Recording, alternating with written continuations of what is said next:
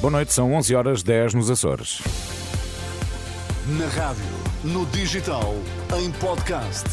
Música para sentir, informação para decidir.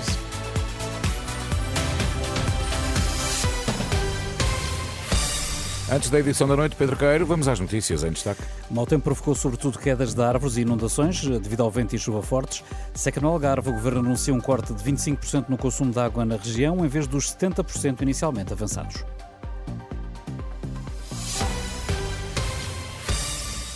Proteção Civil registrou mais de 500 ocorrências relacionadas com mau tempo, desde as 2 da tarde de ontem até às 8 da noite de hoje. O balanço foi feito há instantes à Renascença pelo Comandante Miguel Oliveira da Proteção Civil foram registadas 559 ocorrências associadas ao mau tempo, sendo um, as regiões mais afetadas a sub-região da Península de Setúbal e, e, também a área metropolitana do Porto, ambas com 74 ocorrências. A tipologia de ocorrências mais comum uh, neste período foram uh, quedas de árvores, com 205 ocorrências, uh, inundações, com 113 ocorrências, e quedas de pequenas estruturas com 106 ocorrências. Comandante Miguel Oliveira da Proteção Civil, ouvido pela eh, jornalista Marisa Gonçalves. De acordo com as previsões da meteorologia, para esta quinta-feira mantém-se o aviso amarelo devido à previsão da agitação marítima para todos os distritos do litoral, à exceção dos distritos de Beja e Faro, pelo menos até às 6 da manhã. Depois da contestação dos agricultores, o Governo anunciou hoje um corte de 25% no consumo de água na região do Algarve, um valor muito inferior aos 70% que o Executivo tinha em cima da mesa no âmbito do plano de contingência eh, de combate à seca. Já no setor urbano, que engloba o turismo e o consumo doméstico, a redução vai ser de cerca de 15% face ao ano passado. O anúncio foi feito pelo Ministro do Ambiente, Eduardo Cordeiro. Ainda assim, a medida não deixa satisfeitos os representantes eh, do setor agrícola. Ouvido pela Renascença, Macário Correia, da Associação de Beneficiários do Plano de Rega do Sotavento Algarvio, queixa-se de discriminação contra os agricultores. São injustos e não são proporcionais aos outros setores. Se temos menos água, então custava-se igual para todos, desde que salvaguarda água para beber. E água para beber é uma competência dos municípios que é perfeitamente criminoso, repito, criminoso, em tempo de seca, desperdiçarem 30 milhões de metros cúbicos. Os consumidores do Algarve pagam a fatura 30% mais alta, porque pagam a água que consomem e pagam 30% da inatividade ao longo de anos dos seus autarcas, não realizaram aquilo que deviam ter feito. Por isso é que pagam mais caro, porque pagam a água que bebem e mais a água que desperdiçam. Macário Correia, ouvido pela jornalista Marisa Gonçalves, fala numa situação grave para o setor, com a iminência da perda de postos de trabalho. No desporto, André Vilas Boas anunciou esta noite a sua candidatura à presidência do Futebol do Porto. Num discurso de quase meia hora, o antigo treinador disse ser hora de mudança de ciclo. Estamos eternamente gratos e estaremos para sempre gratos a Jorge Nuno Pinto da Costa será para todos nós, adeptos e simpatizantes do Futebol Clube do Porto, o presidente dos presidentes do Futebol Clube do Porto. Mas é tempo de mudança. O candidato que fala mesmo num clima de medo no clube que é preciso eliminar. Apresento esta candidatura com coragem de querer cortar com o status quo existente, onde impera o medo e onde ninguém se pode exprimir livremente, dizer o que pensa, sem ser ameaçado ou sem ser censurado. Declarações de Vilas Boas num evento com a presença de várias figuras de renome do clube, desde Cecília Pedroto a Elton, passando por Jorge Costa, Maniche, Bruno Valente, António e Ricardo Sousa. Já a seguir, a edição da noite. Edição da noite.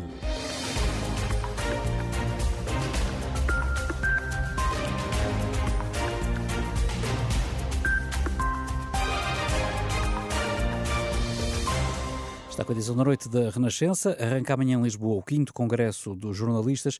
Entrevista à Renascença, o presidente da Comissão Organizadora defende que é preciso repensar a legislação que regulamenta o jornalismo. Num contexto de crise no setor, Pedro Coelho diz que o Congresso pode lançar as bases para reerguer a profissão. Eu acho desde já que o Congresso não vai produzir nenhum milagre, mas eu acho que é pelo menos o lugar do encontro, da frontalidade e da discussão. E eu acredito muito nisso. Faz exatamente sete anos agora que aconteceu o quarto Congresso. E, e, nós, em 2017, não estávamos no estado em que estamos, em que estamos agora. Estamos bastante pior. É, é um lugar comum, mas é verdade. Nós batemos mesmo no fundo. Nós, jornalismo, o edifício jornalístico, desabou. E nós temos que o reerguer peça a peça. É claro que o Congresso não vai reerguer um edifício inteiro. Aquilo que eu acho que o Congresso pode e deve fazer é lançar as bases do novo edifício. A única coisa que nós vamos ter de fazer neste nosso tempo é de que forma é que nós vamos conseguir continuar a fazer jornalismo cumprindo o quadro de valores, apesar de tudo à nossa volta estar eh, a desabar. E o que é que verdadeiramente desabou? Desabou o edifício do ponto de vista da sustentabilidade económica. Se o jornalismo durante 200 anos se aguentou a viver à custa da publicidade e se esse dilema foi resolvido, ou seja, o dilema entre servir os interesses particulares das empresas que anunciam no jornalismo e o jornalismo que deve servir o interesse geral, se esse dilema foi, como digo, de facto resolvido, uh, agora chegou o momento de conseguirmos salvar à mesma o jornalismo, funcionando, respeitando o quadro de valores do jornalismo, mas já sem essa sustentabilidade que tivemos até aqui. E já sabemos isso há 20 anos, porque desde a viragem do século que o modelo de negócio começou a mudar. Agora mudou de facto. Nós não podemos acreditar que o capitalismo, por ele próprio, vai conseguir salvar o jornalismo. O jornalismo é um bem público e nós, jornalistas, temos de ser os primeiros a encontrar o caminho para sairmos do buraco onde nós próprios nos colocamos, mas, sobretudo, onde muitos à nossa volta nos acabaram por colocar. Eh, justamente sobre esta questão do financiamento, a fragilização, e consideras que a fragilização do setor deve ser suplantada com apoio do Estado? E como é que isso pode acontecer, não pondo em causa um, a liberdade inerente à profissão e a separação de poderes de que, quer dizer, que é intrínseca ao exercício do jornalismo. Eu acho que essa vai ser no Congresso, se quiseres, a questão mais fraturante. É muito difícil nós conseguirmos chegar a, a consenso sobre essa matéria, mas eu acho que nós temos que encontrar um caminho sobre o modelo de financiamento do jornalismo. Nós sabemos que o capitalismo não tem condições para sustentar o jornalismo, mas atenção, a maior parte de nós, a começar por mim, eu não tenho nada contra o capitalismo, absolutamente nada. Gerar lucro é saudável. Agora, o que nós não podemos pedir ao jornalismo é que tenha a força de gerar lucro financeiro, porque na base do jornalismo não está o lucro de uns quantos proprietários de meios de comunicação social, na base do jornalismo está uma necessidade urgente de gerar, se quiserem, lucro social. É disso que nós estamos verdadeiramente a falar. Esta vontade, esta necessidade de servirmos o público e de trabalharmos para o público transforma o jornalismo numa profissão que é claramente um bem público que, à custa, teremos de preservar. E temos de apelar à sociedade civil para que nos ajude a preservar o jornalismo. Quando se fala em financiamento público, vem-nos à memória uma série de situações complexas. A interferência direta do poder político no jornalismo. Bom, isso é qualquer coisa que qualquer jornalista despreza e é disso que nós verdadeiramente fugimos. Nós não queremos nem gostaríamos de estar dependentes de ninguém. O que é que nós reclamamos do, do, Estado e da sociedade civil em concreto? Nós temos de reclamar um financiamento anónimo. Esse financiamento pode vir sobre as mais diversas formas. Não tem de haver uma carta fechada. Eu acho, aliás, que o Congresso pode debater e vai debater, porque há um conjunto até de comunicações direcionadas à temática do financiamento, em que vão ser apresentadas um conjunto diverso de propostas. Todas elas muito interessantes. Eu acho que nós não podemos é fechar a discussão em dois ou três cenários. Podemos ter vários cenários. O que não podemos é continuar no estado em que nos encontramos. Mas a questão é perceber também se a sociedade civil está ela própria interessada em contribuir para o jornalismo. Se calhar não está. Nós não podemos obrigar ninguém a querer uma coisa que não quer. A questão é que as pessoas nunca verdadeiramente viveram sem jornalismo. E nós habituámos à, à, à velha máxima de que o jornalismo é um dos pilares da democracia. Provavelmente não o está a ser, porque a democracia ela própria se está a degradar. Mas se nós fizermos uma relação de causa e efeito entre a degradação da democracia e a degradação do jornalismo, nós descobrimos pontos de conectividade. Portanto, aquilo que nós estamos a perceber é que quando uma se degrada, o outro também se degrada. E o que é que nós precisamos para uma sociedade mais forte, para uma democracia mais saudável? Nós necessariamente precisamos de um jornalismo ele próprio mais forte e também ele mais saudável. Consideras que a área tecnológica, a área empresarial, em diálogo com jornalistas, eh, com as empresas de comunicação, podem ter um contributo para, para inverter esta situação? Sim, eu, eu creio, aliás, que o jornalismo, o jornalismo e a tecnologia devem caminhar a par. Não há jornalismo sem tecnologia. O que me preocupa quando falamos em tecnologia é quando a tecnologia toma conta do jornalismo e, e, e, inverte ou perverte o quadro de valores do jornalismo. Eu acho que a tecnologia é fundamental para o, para o presente e para o futuro do jornalismo. Nós não vivemos uh, a todos os níveis sem, sem a componente tecnológica no jornalismo. O que eu não gostaria que acontecesse, e eu acho que isso está verdadeiramente a acontecer, é quando a tecnologia toma conta e os empresários criam a ideia, criam a ilusão de que com a tecnologia conseguem suavizar o custo do jornalismo.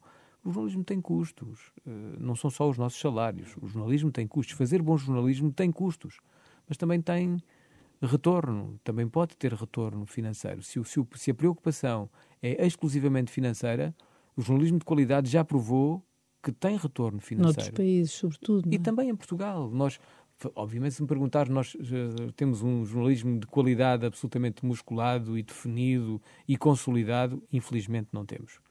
Mas, mas sempre que há expressões de jornalismo de qualidade em todas as plataformas em Portugal, nós sabemos que isso resulta. Resulta do ponto de vista da credibilidade do jornalista, do, do ponto de vista da credibilidade do órgão de comunicação social para o qual o jornalista trabalha, resulta a vários níveis.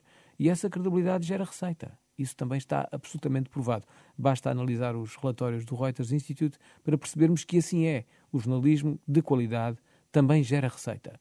Mas eu confesso muito sinceramente, a minha preocupação, embora eu trabalhe numa empresa comercial, a minha empresa não é a minha, a minha preocupação não é gerar receita financeira. A minha preocupação é tentar fazer o melhor possível um jornalismo de qualidade para uh, gerar, uh, para, para que o jornalismo produza aquilo, para que se torne distintivo. Porque é esse o propósito. Porque há tanta informação, tanta comunicação na rede, alguma vinda de interesses absolutamente subterrâneos, que aquilo que verdadeiramente interessa é percebermos onde é que o jornalismo se torna distintivo para que as pessoas acreditem. Agora, por exemplo, temos que analisar o, o, o, grande problema, que é o problema da Global Media Group. A montante há uma questão absolutamente complexa, que é como é que é possível que a legislação portuguesa permita que empresários que não percebem nada do que é ser empresário uh, de jornalismo invistam no jornalismo. Com que intenção? Com que intenção é que esta gente está a meter dinheiro no jornalismo. Não só não, não sabem o que é e para que serve o jornalismo, como a única coisa a que eles estão habituados é a tirar lucro para eles próprios. Ora, o jornalismo não é uma atividade lucrativa, caramba. Uma pessoa que queira ganhar dinheiro vai investir no jornalismo porquê? A dessa questão dos interesses que não são claros ou transparentes por parte desses investidores, há também, e o crise no, no Grupo Global Media vai mostrar isso, a questão da propriedade dos próprios uh, mídia, no caso, a possibilidade de um fundo de ter um grupo de comunicação. A ERC não deveria ter aqui uma mão mais forte? Eu creio que a ERC aqui também está limitada do ponto de vista legal. É, é todo o edifício legal que regula o jornalismo que tem que ser repensado. Porque a questão é que, do ponto de vista legal, não é absolutamente impossível que esta situação ocorra, ainda que a ERC esteja finalmente, e isto é importante que se diga e que se sublinhe, esteja finalmente interessada em investigar e já disse que está a investigar. Portanto, temos aqui, pela primeira vez em muitos anos, uma entidade reguladora que parece estar disposta a querer exercer o seu papel regulatório. Já é um caminho. Defende então que devia haver maior transparência na propriedade dos grupos de comunicação e, eventualmente, até a proibição de que fundos possam deter eh, meios hum. de comunicação. Eu acho que a transparência nesta área é absolutamente obrigatória. Quer dizer, nós temos de saber quem é que controla os mídias. Temos de saber mesmo quem é que são as entidades, uma por uma, que percentagens têm, e perceber e fazer, até se quiseres, um trabalho de investigação jornalística à volta de todos os meios de comunicação social para perceber quem é que está por detrás de tudo isto. Quais são os interesses que estão por detrás de tudo isto. Quem quiser investir num órgão de comunicação social jornalístico para perder dinheiro, alguma intenção tem de ter. E nós também gostávamos de saber qual é essa intenção. Que isso fique claro. É o mínimo que nós pedimos e que nós exigimos. Se nós pensarmos nos problemas do jornalismo, se calhar eles começam exatamente na definição da propriedade dos mídias e na transparência de que falavas e que eu concordo, para se perceber exatamente quem é que está por detrás e quais são os interesses das entidades ou pessoas que estão por detrás do jornalismo. É fundamental saber isso. A proliferação de comentadores, incluindo alguns jornalistas, e refiro-me sobretudo às televisões, a sucessão de diretos em antena, muitos dos quais demasiado longos, que não permitem que o jornalista exerça o seu papel de mediador. Isto são sinais de que também os jornalistas contribuem para a destruição do seu próprio trabalho?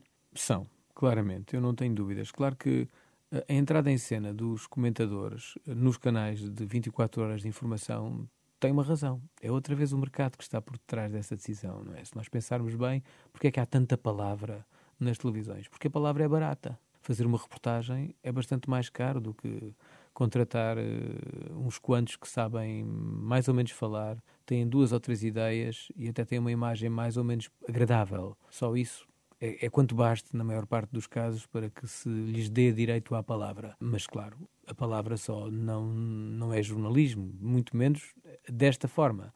E até te digo mais, eu creio que há um conjunto diverso de jornalistas que estão mais sintonizados com a tarefa do comentário do que propriamente com a abordagem jornalística das temáticas, que deveriam eles próprios repensar a contribuição que estão a dar ao serviço público que lhes é exigido. Eu tenho sérias dúvidas de que o jornalista se deva de repente transformar num comentador.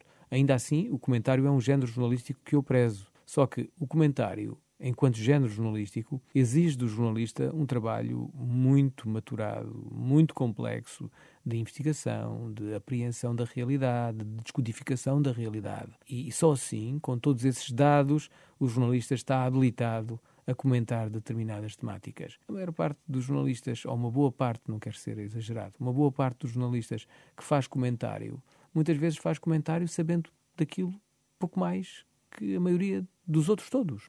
E isso não faz para mim grande, grande sentido. E há também a questão das próprias pessoas terem capacidade para distinguir as fontes de informação. E aqui refiro-me sobretudo às redes sociais. É muito comum todos ouvirmos comentários do Vina, Vina na rede social X ou claro. Y e ninguém se questiona, mas isso vem de onde e quem é que disse? E, e depois há aquela lógica que é as pessoas consomem muito por partilha se o amigo XYZ lhe manda determinada matéria, independentemente da fonte, não lhes interessa, uh, e se essa matéria vem do amigo, a capacidade de adesão uh, a essa matéria que vem do amigo é muito, muito, muito elevada. E as pessoas parece que convivem melhor com a mentira do que com a verdade, não é? Uh, isto também diz, nos dizem os estudos, as pessoas cada vez mais uh, apreciam a mentira, porque a mentira é escandalosa, a mentira é atrativa. Agora, a realidade às vezes não é transformável em qualquer coisa atrativa. A realidade é o que é. E o jornalismo que lida diretamente com a realidade não consegue ser tão atrativo, provavelmente, quanto a mentira. Mas lá está. É aquilo que eu te dizia há pouco. O que é fundamental aqui é tornarmos o jornalismo verdadeiramente distintivo. Porque se estamos a misturar o jornalismo com todas as outras formas de comunicação, então aí as pessoas confundem-se naturalmente.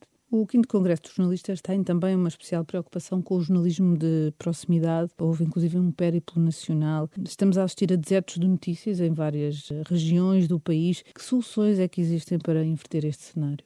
Nós fomos a todas as regiões do país, num périplo que durou entre abril e, e, julho de 2023. Eu dou sempre este exemplo e não me canso de o repetir entramos em contato com uma jovem jornalista de uma rádio local que de manhã era jornalista e à tarde, para não perder aquele posto de trabalho no jornalismo, essa jovem andava, estava a passar a roupa a ferro da casa do patrão, do dono da rádio. Ora, isto é qualquer coisa de verdadeiramente absurdo. O que nós assistimos a nível dos territórios de proximidade é, é verdadeiramente indescritível e eu confesso, eu, eu não sabia que esta realidade era tão dura assim. O grau de desmotivação é muito maior, eh, o grau de precariedade é muito maior, os, os empresários sem escrúpulos são às pasadas, desculpa a expressão, é tudo muito, muito mal. Como é que nós contrariamos esta, esta situação? Eu acho que aqui há uma, há uma matéria que, que há muitos anos eu defendo, que é nestes territórios de proximidade, não é difícil separar o trigo do joio. Ou seja, há um conjunto de meios de comunicação social, jornalísticos, que necessariamente têm de ser apoiados. Mas há um, uma infinidade de, de outros que não pode ser apoiada. Há um conjunto de plataformas que agora existem nos territórios de proximidade que apenas servem para sacar publicidade e vão disputar o fragilíssimo mercado dos territórios de proximidade com preços muito mais baratos. Porquê? Porque eles não têm jornalistas. Têm lá um conjunto de pessoas que escrevem umas coisas agradáveis, uma boa parte delas roubadas a outros órgãos de comunicação social ou são puras mentiras, são falsidades. E isto acontece, foi, é o, foi o que foi descrito ao longo deste périplo, deste longo périplo que fomos fazendo. Isto está a matar completamente o jornalismo de proximidade. Outra coisa que também está a matar o jornalismo de proximidade são as câmaras municipais que contrataram gabinetes de comunicação enormes, com muita gente, que foram buscar curiosamente aos jornalistas locais e desguarneceram completamente os jornais uh, e as rádios locais. Porquê? Porque assim não têm escrutínio. São pessoas pagas por eles, pelas câmaras, que não se escrutinam, apenas replicam a mensagem que é preciso replicar e há um vazio do ponto de vista informativo. Os órgãos de comunicação social existem, eles não desapareceram, os órgãos jornalísticos existem, não desapareceram, mas deixaram de cumprir a função porque não têm quem verdadeiramente a possa cumprir. Muito obrigado, Pedro Coelho. Um prazer. Obrigado. Pedro Coelho, presidente da Comissão Organizadora do 5 Congresso de Jornalistas, entrevista à jornalista Ana Catarina André para ler também em rr.pt. O Congresso arranca amanhã em Lisboa. Edição da noite. A Universidade Católica prevê um crescimento da economia que não deverá ir além de 1% este ano. Ainda assim, os economistas do Centro de Estudos Aplicados chamam a atenção para a elevada incerteza por causa das eleições de março. Para João Borges da Assunção, o cumprimento de promessas eleitorais pode ser um risco para manter as contas certas. O principal risco é na zona das finanças públicas, portanto, seria uma, uma rápida deterioração do déficit ou uma, uma, alteração da trajetória da evolução da dívida pública, em vez de continuar a descer ligeiramente em porcentagem do PIB, de repente começar outra vez a a subir nesse sentido, se houver uma paralisia institucional e depois uma certa fragmentação e um governo em gestão que se mantém em funções, a situação, a partir dessa altura, pode começar-se a deteriorar também em termos financeiros, ou ao contrário, ou um novo governo que, para se viabilizar no Parlamento, faz uma série de promessas, quer em campanha, quer depois nos, nos primeiros meses, para tentar ganhar popularidade. Portanto, há aqui uma situação de algum risco. Riscos identificados pelo economista João Borges da Assunção, que, em declarações à jornalista Fátima Casanova, diz que neste período pré-eleitoral o governo já deixou cair medidas e está mais generoso. Está a ficar mais generoso à medida que os dias vão passando, não é? E depois, o outro lado também da, digamos, de, se houver alternância política, não é? Se, se, se, nesse contexto também haverá uma generosidade associada uh, a eventuais uh, questões orçamentais. Portanto, isso o que alteraria nas finanças públicas no curto prazo para este ano, mas no essencial penso que o efeito em termos do, do crescimento económico seria, seria limitado, ou seja, continua muito condicionado é pela economia internacional, que está frágil, pelas elevadas taxas de juro, João Borges da Assunção, coordenador do Grupo de Estudos Aplicados da Católica, o NECEP, que hoje publicou o boletim com as previsões económicas para Portugal, e o crescimento para este ano não deverá ir então além de 1%. Edição da noite. O Parlamento e o Conselho Europeu avançam para a revisão das regras orçamentais. Em causa estão, nomeadamente, as futuras regras do Pacto de Estabilidade e Crescimento. Uma das novidades propostas é que um governo eleito num qualquer Estado-membro não fique refém do plano de investimentos aprovado pelo governo anterior. Em entrevista à Renascença, a eurodeputada socialista Margarida Marques, que, que vai representar o Parlamento Europeu nas negociações e foi co-relatora para a revisão das regras orçamentais, explica que a ideia é dar aos Estados-membros mais tempo para fazerem a redução da dívida. Aprovámos o mandato do Parlamento Parlamento. E a partir de agora vamos iniciar negociações com o Conselho para fixarmos o quadro, as novas regras de governação económica e do Pacto de Estabilidade e Crescimento. O que é que pretende o Parlamento?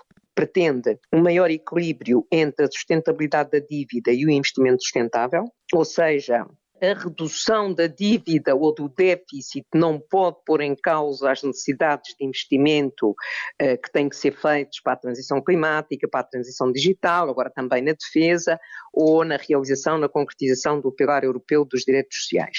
E, portanto, o que nós propomos é que seja dado mais tempo aos Estados-membros para fazerem a redução da dívida. Mas devem uh, manter os déficits de... orçamentais abaixo dos 3% do produto interno? Não, nós aí não podemos mudar o tratado, porque os 3% do déficit e os 60% da dívida estão no tratado. O que nós propomos é dar aos Estados-membros mais tempo para fazerem a redução da dívida, no sentido que eles possam promover as suas políticas de investimento.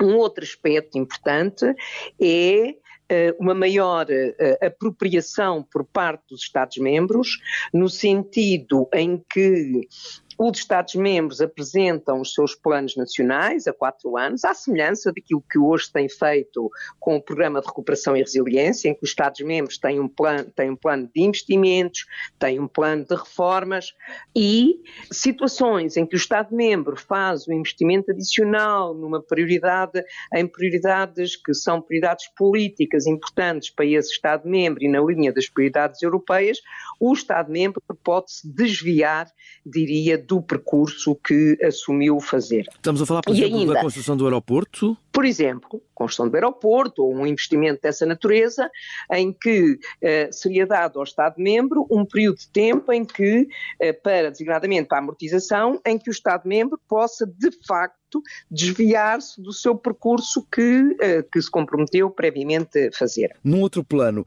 em que é que as regras do Pacto de Estabilidade e Crescimento vão suavizar a austeridade que existe atualmente e já há longos anos? A questão não é suavizar a austeridade, a questão é rejeitar políticas de austeridade, criando um quadro orçamental que permita aos Estados-membros desenvolverem as suas políticas económicas, os seus investimentos, a criação de emprego, o respeito das políticas sociais. É isso que se pretende com este quadro.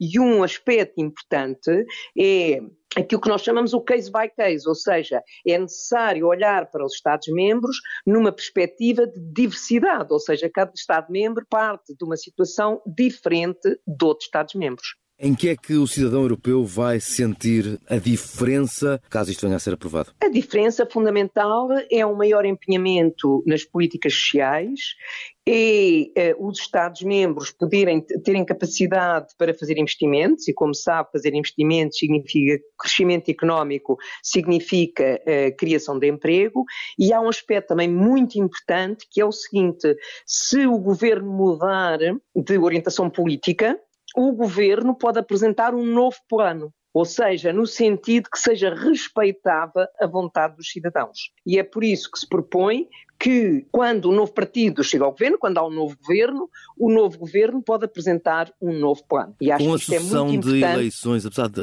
apesar de tudo, com a sucessão de eleições à escala europeia, eh, país a país, isto não vai criar grande instabilidade no todo? Não, não, não, não vai criar grande instabilidade. O que eu penso que é preciso perceber, eh, e, os, e é fundamental para que os cidadãos tenham uma ligação à democracia, é os cidadãos perceberem que o seu voto conta. Era a deputada socialista Margarida Marques, entrevistada por Pedro Mesquita. Já a seguir, no Casa Comum, falamos sobre o lançamento do projeto do comboio de alta velocidade. Edição da noite.